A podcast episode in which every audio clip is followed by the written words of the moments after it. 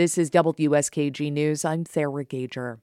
Agreements were reached on a New York state budget a week after the deadline. Voting on bills started last night and is expected to wrap up sometime today. As Karen DeWitt reports, the agreement includes some changes to the state's bail reform laws, the renewal of a popular pandemic era rule that allows restaurants to serve alcoholic drinks to go, and a temporary halt on the state's gasoline taxes.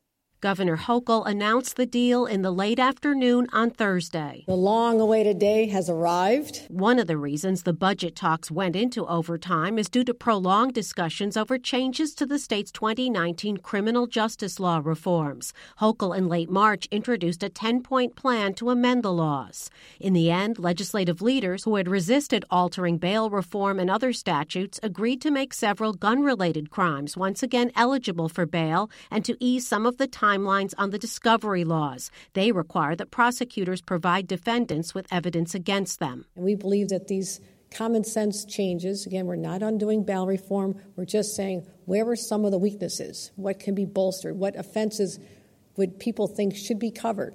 We added three gun offenses to be considered to be bail eligible that were not. The criminal justice changes are a win for Hochul. She was increasingly under pressure from political opponents, both Democrats and Republicans, in the 2022 governor's race to do something to curb the state's rising crime rates. Senate Leader Andrea Stewart Cousins, who had argued that there's no evidence linking the criminal justice reforms to rising crime rates, says she's satisfied with the changes. It is a, a thoughtful package that reacts to not just just uh, a narrative, but actually reacts to the need for people to feel safe and for us really to address the, the gun crime. Hochul says there's also agreement to amend what's known as Kendra's Law to make it easier for judges to refer mentally ill defendants to mandatory hospitalization or outpatient treatment. The agreement will also include funding for 1,000 additional psychiatric beds and mental health treatment. The governor agreed with lawmakers to spend $4 billion more in the budget on programs including expanded access to child care, although it stopped short of the universal child care plan backed by some in the legislature. Hochul says home health care workers will receive a $3 an hour wage increase. It's part of a multi year, multi billion dollar package to raise the pay of health care workers. A plan known as Coverage for All, which would provide government subsidized health care to undocumented workers workers will be limited to those workers who are over the age of 65. The budget also includes the suspension of two of the state's taxes on gasoline from June 1st until the end of the year, worth 16 cents a gallon, to ease rising prices at the pump.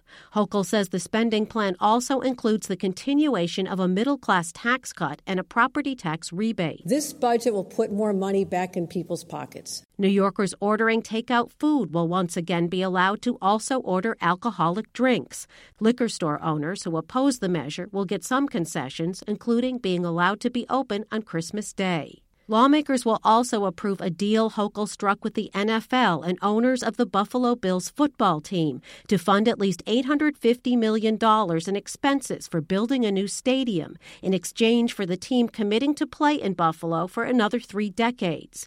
Critics say the agreement, which could reach $1 billion when other expenses are counted, is too big a taxpayer giveaway to a well funded league and the billionaire team owners.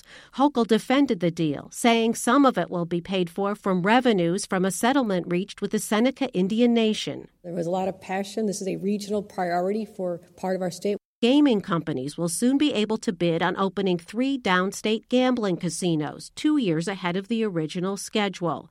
Also, voters will have a say in November on whether to approve a $4.2 billion environmental bond act that would help combat climate change. In Albany, I'm Karen DeWitt.